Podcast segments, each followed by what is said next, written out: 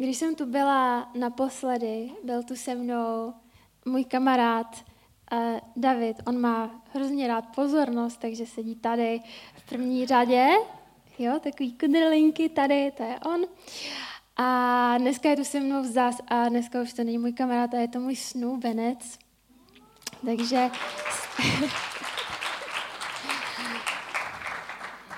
Děkujeme.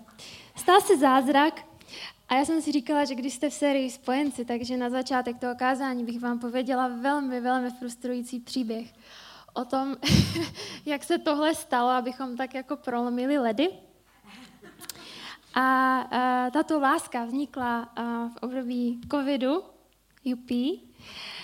kdy jsem Davči poznala přes kamaráda, který ho kdysi přivedl do City Houseu. A občas se stalo, že když jsem někam šla s tím kamarádem, tak se tam zjevil i Davča. A najednou padla karanténa. Vím, že na to nevzpomínáme rádi, ale zkuste se se mnou do toho teďka na chvilku přenést. A byl zákaz vycházení z domu. A já jsem bydlela sama a zjistila jsem, jaká to náhoda, že tady ten pán bydlí jenom ulici vedle.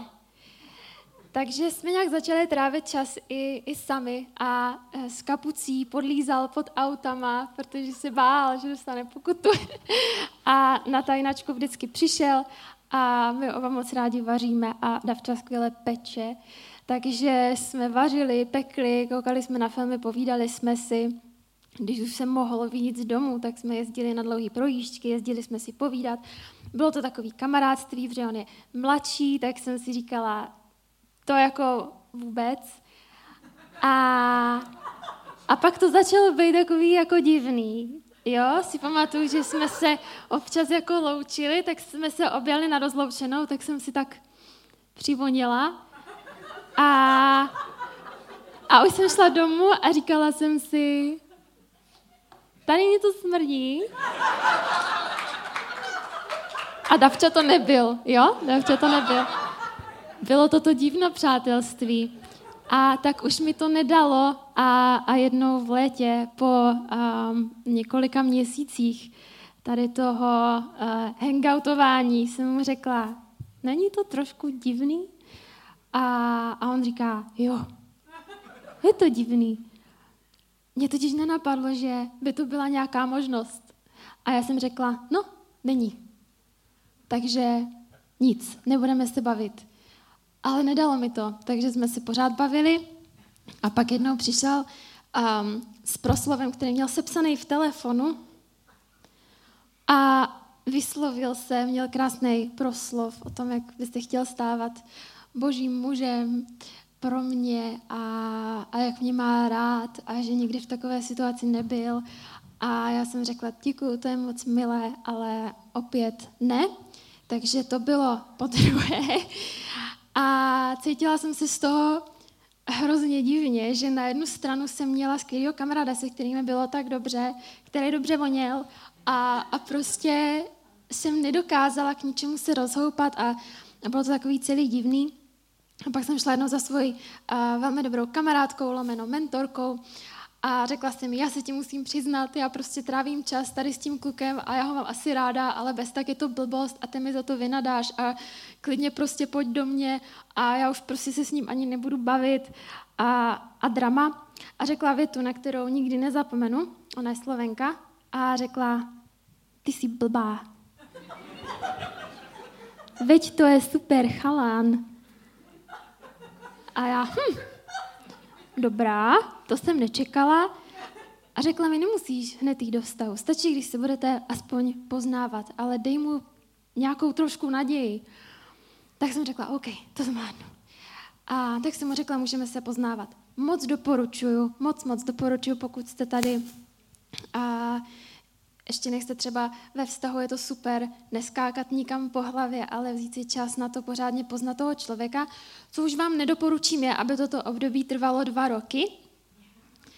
Já všechno ráda důkladně, jo, takže furt jsem si říkala, a ještě ho neznám a ještě co toto. A proč to trvalo 2 roky? Proč jsem ho trápila 2 roky? Chudáka, to jak to vydržel, nevím, můžete se ho jít zeptat potom, on vám určitě rád odpoví.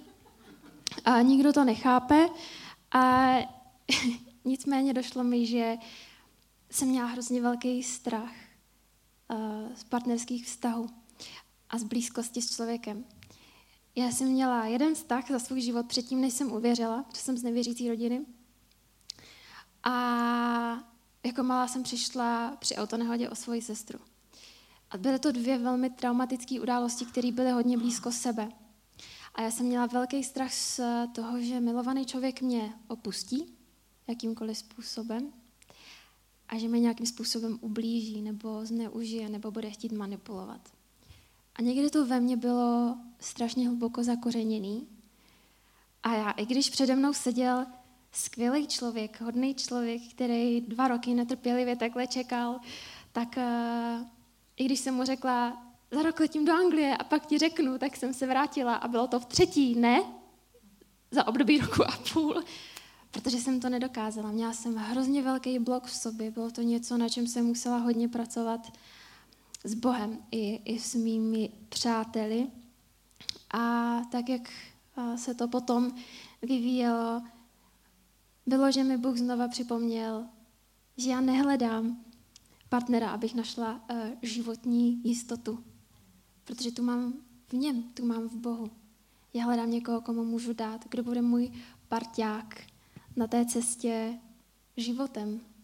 A tak po 2 letech trápení se, přemítání o tom, jestli jo nebo ne, jsem musela udělat krok víry a řekla jsem si, on mě možná někdy ublíží, určitě nebude chtít, ale může se to stát. Možná se něco stane a nějakým způsobem mě třeba opustí. Já po něm nemůžu chtít tu jistotu. I kdyby ho poznávala dalších 5 let, vím, že tohle mi nikdy slíbit nemůže a že moje jistota není v něm, ale v Bohu. A pokud Bůh mi do toho dává pokoj, tak můžu udělat ten krok vpřed. A tak jsem ho udělala. A po 2 letech jsem chudákovi řekla, že teda do toho můžu jít. A byl to velmi silný moment, kdy jsem Bohu říkala, jako na tohle odvahu nemám, takže potřebuji fakt ujištění. Byla to 1 neděle, kdy jsem seděla takhle v první řadě a náš pastor měl takovou výzvu a vyzval nás do toho, ať jdeme a modlíme se za sebe navzájem. A řekl, pokud nechcete se jít za nikoho modlit nebo nechcete, aby někdo chodil za váma, zůstaňte sedět. Jo? Tak skoro celý sál vstal. No a já jsem zůstala sedět, protože jsem vůbec neposlouchala, co říká. A takhle jsem koukala před sebe a jediné, co mi jelo v hlavě, bylo, bože, ale tohle tak bolí. To tak bolí, prostě vracet se do těch starých věcí a pouštět tam tebe a měnit to a učit se znova někomu důvěřovat a překonávat to. Má to vůbec smysl, že je to takhle bolestivý? To bylo jediné, nad čím jsem přemýšlela. Takhle jsem koukala do země.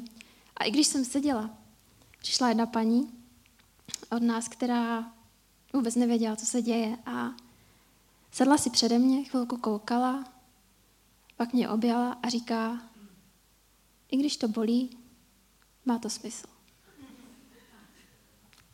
A to bylo celý, tak jsem si řekla, OK, chápu, přívám a jdu do toho. Takže takhle jsme se dostali až sem. A dneska bych vám chtěla přinést takový 3 body, který jsem se já naučila po téhle cestě, ale nejenom já, který jsem taky vypozorovala od lidí a párů kolem mě. A možná tu sedíte, já jste už třeba dlouho v manželství a říkáte si single život, co já si z toho odnesu. A určitě tam bude něco i pro vás, takže se mnou vydržte až do konce, ale minimálně narazíte na lidi, kteří jsou sami, kteří se cítí sami a určitě bude fajn jim tohle poslat nebo převyprávět nebo sdílet i vaši zkušenost a být tady pro sebe navzájem, tady na téhle cestě. Takže jdeme do toho. První moje vypozorování nebo bod je, že neumíme být sami. A toto není jenom o lidech, kteří jsou single. To je jedno, jestli jsme v manželství, ve vztahu, nebo jsme single. Já jsem byla single 10 let a všímala jsem se za tu dobu strašně moc, jak lidi neumí být sami. Jak utíkají. Utíkají do vztahu, ale už jenom to, že nedokážeme chvilku sedět a nebrat telefon do ruky. nepouštět hudbu, nepouštět televizi, být prostě v tichu, před Bohem, sami se sebou, sami se svýma myšlenkama. A jedné svojí kamarádce, která takhle utíkala ze vztahu do vztahu nebo z rande na rande a pořád se nějak rozptylovala, a když jsem jí řekla, nechtěla bys být třeba rok, aspoň rok sama se sebou a poznat sama sebe, tak jsem viděla, jak se tak kroutí na té židli. Tak jsem se jí zeptala jednoho dne, jsem taková upřímná kamarádka, když ty sama se sebou nedokážeš vydržet rok, jak chceš po někom, aby s tebou vydržel celý život? Že to nedává smysl.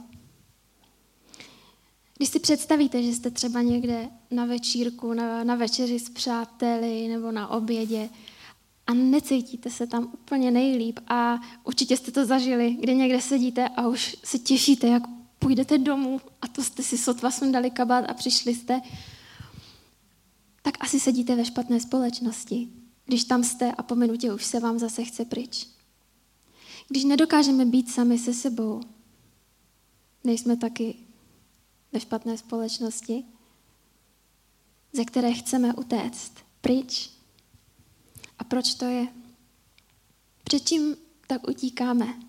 A jedno, jestli nám je 15 nebo 50, každý z nás má v sobě nějakou stínovou stránku, věci, které se udály v našem životě, na které už se nechceme dívat, nechceme se k ním vracet, nějaký nevyřešený věci, a tak před nima utíkáme, zaplácáváme to hlukem, stahem, neustálý rozptýlení. A sebepoznání je v oblasti vztahu extrémně klíčová věc.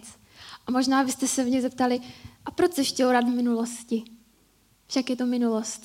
Kdo se chce furt jenom rejpat sám v sobě, a já vás chápu, protože je to strašně náročná cesta a myslím si, že na ní budu asi možná do konce života. Ale má to smysl. Má to smysl a děláme to proto, abychom nemuseli být v zajetí vzorců, chování a přemýšlení, které nejsou zdraví, které jsou možná z naší rodiny nebo z našich předchozích vztahů, kdy jsme byli zranění. Protože pokud se my nevypořádáme s naší minulostí, vypořádá se ona s náma. Pěkně rychle. A ovlivní postoj našeho srdce. Ovlivní naše motivy. A to je strašně důležitá věc pro Boha. Ježíše vždycky zajímal motiv. Často se ptal lidí na otázky. Možná jste někdy četli ten příběh o mladém muži, bohatým, který přišel za Ježíšem a ptal se ho v podstatě, jak může být dokonalý, jak může jít do nebe, protože už přece poslouchá všechny přikázání. Je vlastně úplně skvělej. A Ježíš mu řekl, tak běž a prodej svůj majetek a rozdej to chudým lidem. A to nebylo proto, že Ježíš neuměl zacházet s budgetem, že neuměl si spočítat peníze, že někoho vedl do naprosto nerozvážného, nezodpovědného rozhodnutí, ale on vypíchl ven ten vnitřní motiv. A píše se tam, že ten mladý muž odešel smutný, protože měl mnoho majetku. Ježíš byl v tomhle přelomový, protože neřešil jenom to, co jde vidět, to, jak se chceme chovat, ale řešil motiv. Co je hluboko, hluboko v nás, co možná nikdo jiný nevidí. A taky v oblasti partnerských, prostě mezilidských vztahů obecně je hrozně dobrý ptát se na otázky, které směřují k našemu motivu. Chci vztah, protože třeba nemám úplně ráda sama sebe. Potřebuji, aby mi někdo řekl, že mě má rád, že za něco stojím, dal mi hodnotu, kterou mi možná někdo někdy vzal. Nebo naopak, já nechci vztah, nechci lidi blízko, protože jsem se v nich zklamal nebo zklamala, je těžký důvěřovat. Nebo proč je těžký přijít se partnerovi omluvit jako první. V tomto jsem s vámi, je to velmi těžké. Proč je těžký mluvit o svých emocích, být zranitelný, zranitelná, říkat, jak se cítím. Bojím se odsouzení nebo odmítnutí ze strany partnera. A proč z toho mám takový strach? Odkud znám ten pocit, že už ho nikdy v životě nechci zažít? Chci partnera, protože chci někoho milovat a dávat mu to, co mám od Boha, nebo si od něj jenom vzít to, to, co potřebuju? To jsou dobré otázky a je skvělý se je ptát.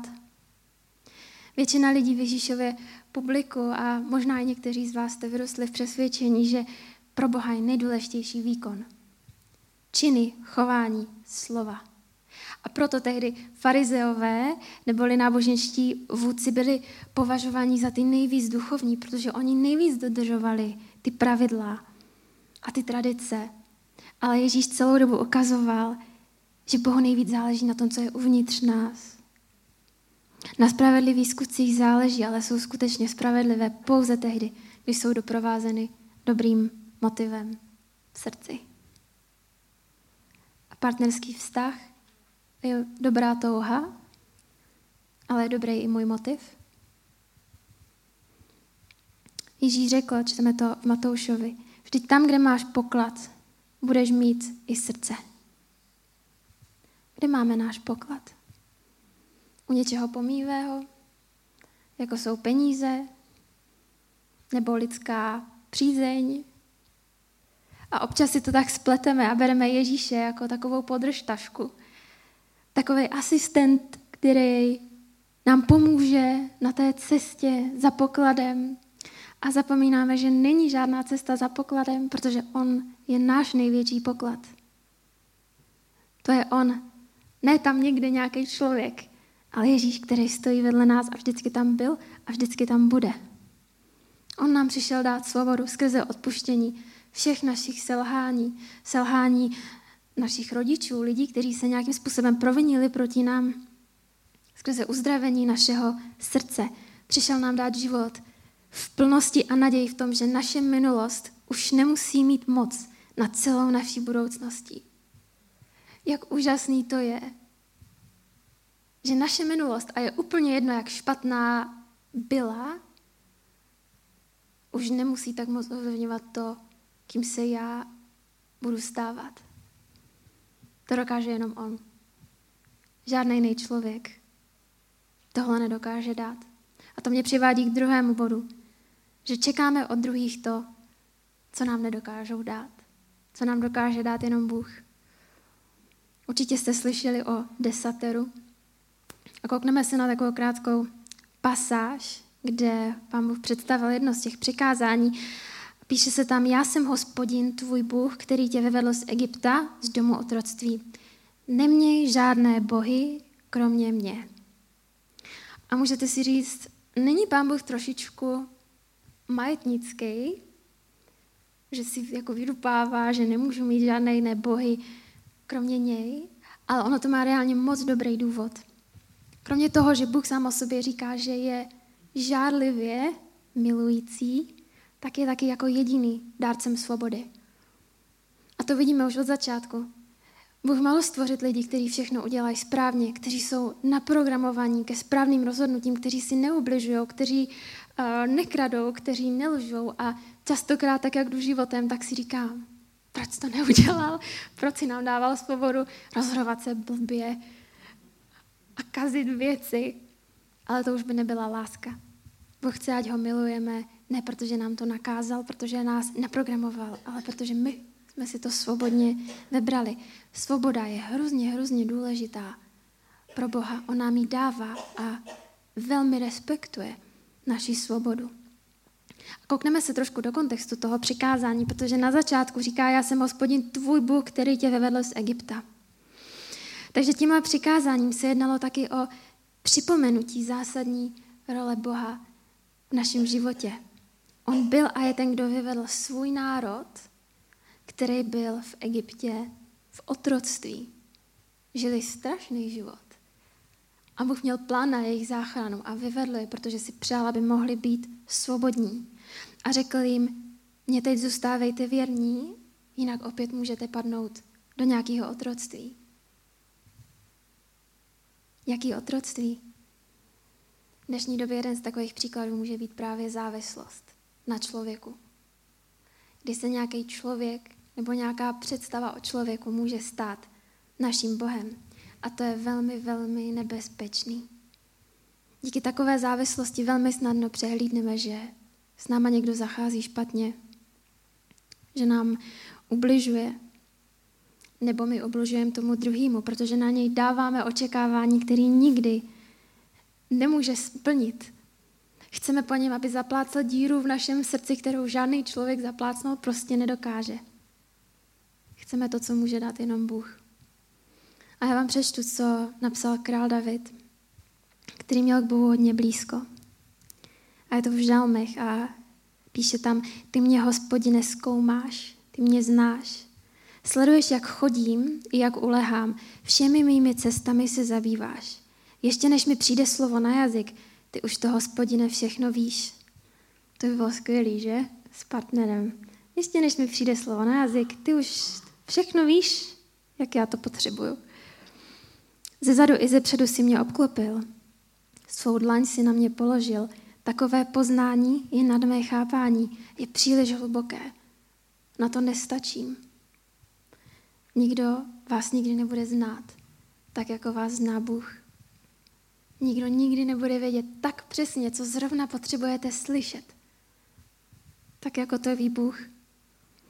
Nikdo vám nikdy nemůže dát takovou radost a svobodu, jakou dává Bůh. A nikdo nikdy nemůže být tak věrný, tak trpělivý a tak blízko, jako to dokáže Bůh.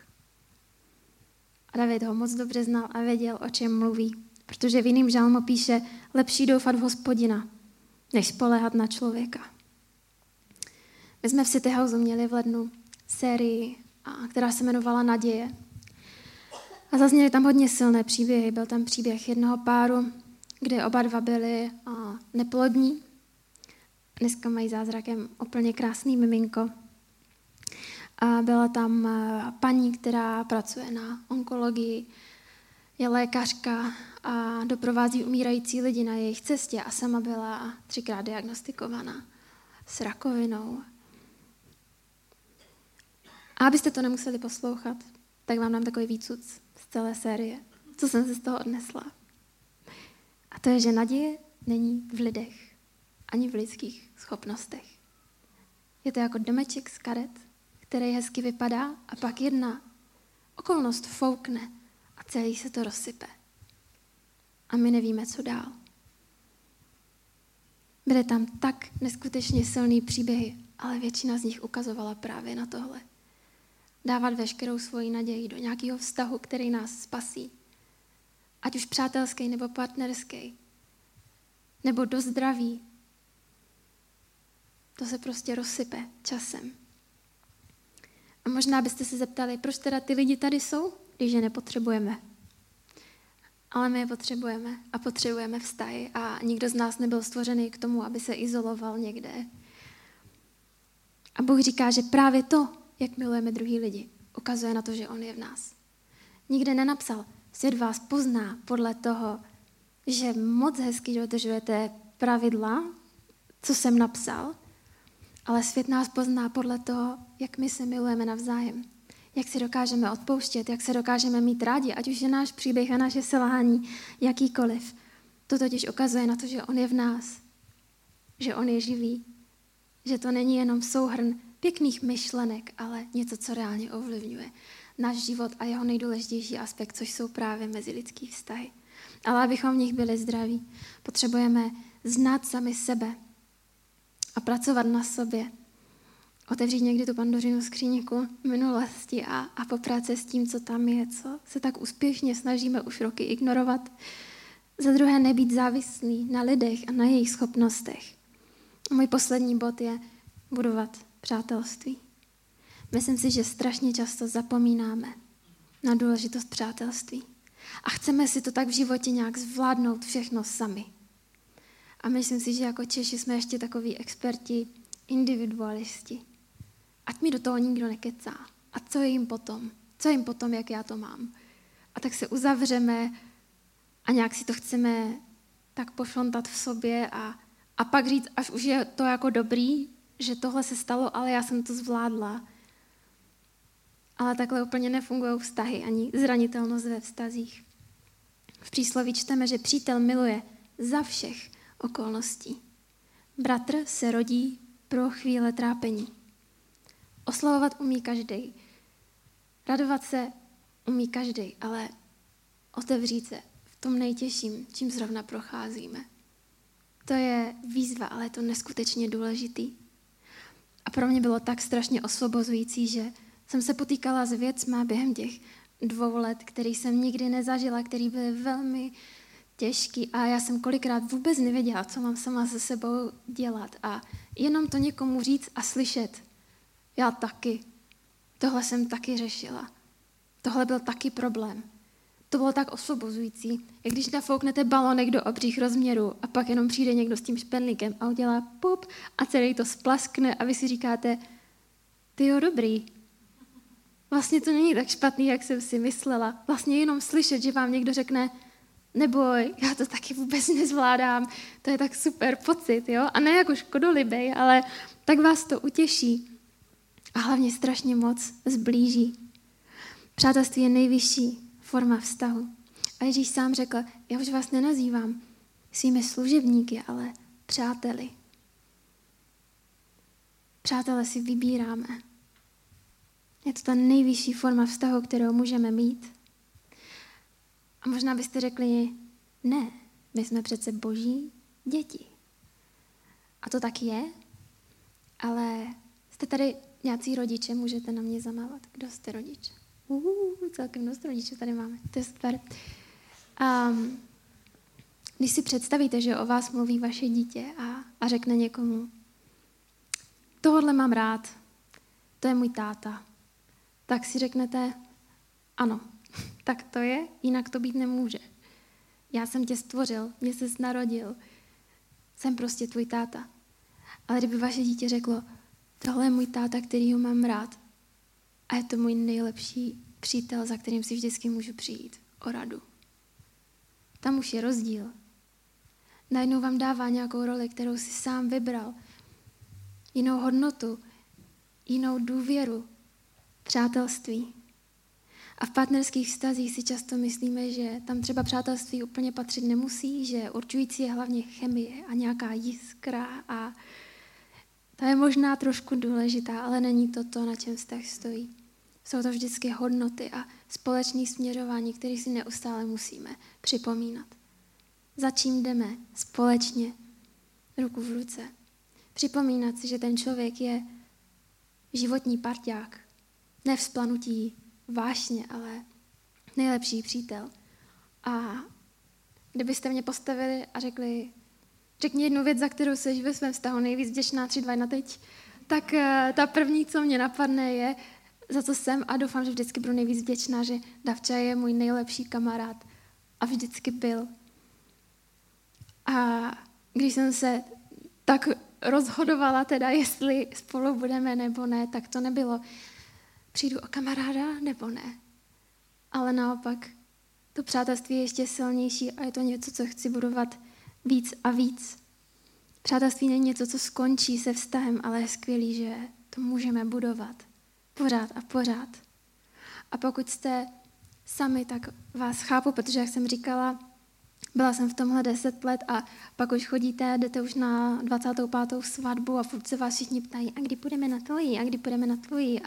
A vy si říkáte, nechte mě dýchat, prosím, 5 minut.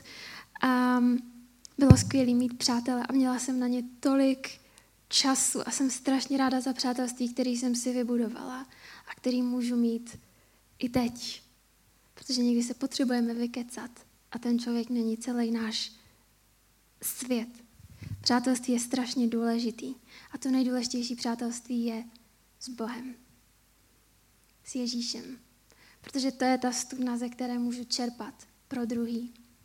Díky tomu, že Ježíš řekl, že já jsem jeho přítel, se můžu učit od něj, jak být trpělivá, když vidím, jak on je trpělivý se mnou. Můžu se učit, jak se obětovat pro druhý, protože vím, co všechno on obětoval pro mě. Můžu se učit, jak milovat bezpodmínečně, což je strašně těžký, ale vidím, že on mě bezpodmínečně miluje. Je skvělý mít ten základ pro jakýkoliv vztahy v našem životě vždycky v Bohu a od něj brát.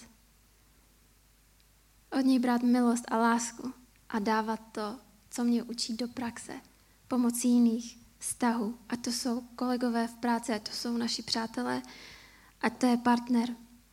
Vztahy nejsou jenom o toho, abychom my nebyli sami, aby nás vždycky někdo poplácal po rameni, ale abychom mohli ukazovat na živýho Boha. Ukazovat, že každý v nás má v sobě ten jeho otisk. Na závěr vám chci říct takovou věc, o které sním a doufám, že se bude dít v církvi. A to je, že lidi otevřou dveře do svého domova. Ono pro českou mentalitu to není tak přirozený, mít otevřený dveře a zvát si lidi domů, protože co je jim potom, že jo? Jak já žiju. Ale já když vidím, kolik mladých lidí přichází do církve a jako já jsou z nevěřících rodin nebo z rozvedených rodin, častokrát i hůř z rodin, kde je domácí násilí nebo rodiče jsou alkoholici a vlastně nemají kde úplně nasát ty hodnoty. Ona je možná mnohem důležitější, než slyšet kázání, sedět v té rodině, která funguje na božích hodnotách a božích principech. Vidět, jak se k sobě dva partneři můžou chovat. Jak můžou vychovávat děti opravdu s láskou a s božím vedením. Takový jako já potřebujou ty duchovní maminky a tatínky v církvi. A hrozně si přeju, aby to byla věc, která se bude rozrůstat dál a dál. Aby lidi, kteří jsou single a možná je to fakt trápí a cítí se sami a tahají si třeba nějaký břemena z minulosti a je to pro ně těžký o tom mluvit. I tak skvělý přijít za někým, kdo už je mnohem dál na té cestě. A může jim říct v pohodě, já to znám, zažila jsem si to taky. Pozvat je na večeři, jenom si povídat, jenom se spolu modlit a být těma božíma rukama, když někdo potřebuje obejmout. Být božíma ústama, když někdo potřebuje povzbudit, utěšit, dodat síly na tu cestu, která je někde prostě v životě těžká. A do toho nás všechny chci pozvat. Závěrem chci shrnout ty 3 body. A to je, učme se, ať už jsme single nebo ne, učme se být sami před Bohem. Dovolme mu, aby opravdu zkoumal naše srdce, naše motivy. Proč děláme to, co děláme? Proč chceme to, co chceme? Co si neseme v sobě, co nás ovlivňuje, co možná zraňuje druhý lidi? Jak na tom můžeme pracovat? Jak ho můžeme pozvat blíž a nechat ho nás uzdravit? Druhý bod, nečekejme od druhých to, co může dát. Jen Bůh. Máme od něj úplně na zlatým podnose takhle přijetí, lásku a milost. A stejně se otočíme a jdeme to hledat úplně někam, kde to vůbec není. Pojďme si to znovu vzít a být mu blízko. A třetí, budujeme přátelství. S Bohem, s lidmi kolem nás i s partnerem.